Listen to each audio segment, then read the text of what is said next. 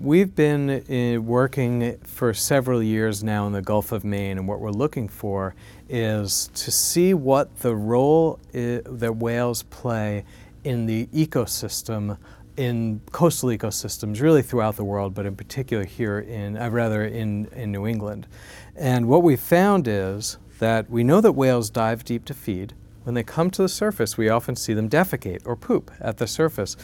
This is something I saw right when I was, as a volunteer working for the New England, England Aquarium several years ago. I realized that's interesting. It's the opposite of what we usually see, which is a lot of species, when they defecate, it drops out of the system.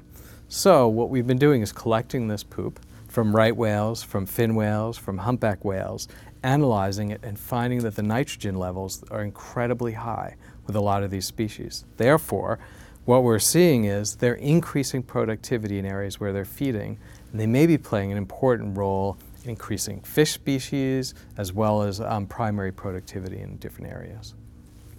We're seeing as some populations rebound, humpback whales are a good example, blue whales here in California. As these populations rebound, they're going to have several impacts.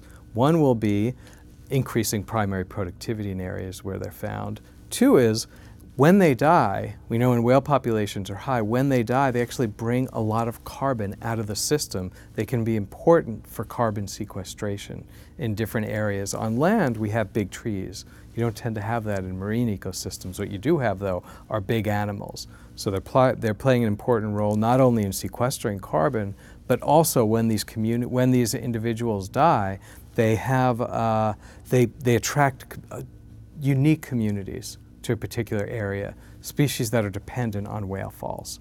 So in, in the book, I look at the Endangered Species Act and endangered species. And we all know that that's important for biodiversity. That is, if we care about animals or we care about plants, we want to preserve them. But what my but, um, book looks at is tries to get at what the, nat- the um, natural capital is of preserving these species. That is, how does it help local communities? It can be something like whale watching would be would be obvious, but it can also be something more subtle. Um, by preserving a wetland for a species, you may be protecting a community against a flood event.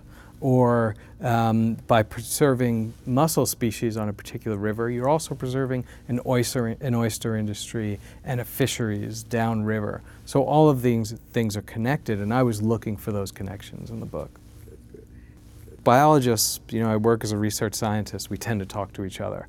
The best way to get to the public is, I'm thinking of one exhibit right here, but is to go through aquariums to allow people to actually see these in the, um, in the flesh, as it were. Your um, exhibit of moon jellies, where the kids can touch it. That was a brilliant idea. I don't know who thought of that, but it, because most people are afraid of jellyfish. And there you are, you have a chance to touch these species. I think that's the key. Another way, of course, is to bring, and I think you do that at the aquarium too, bring people out to the to see whales and to see these things. But the key is to experience these these animals.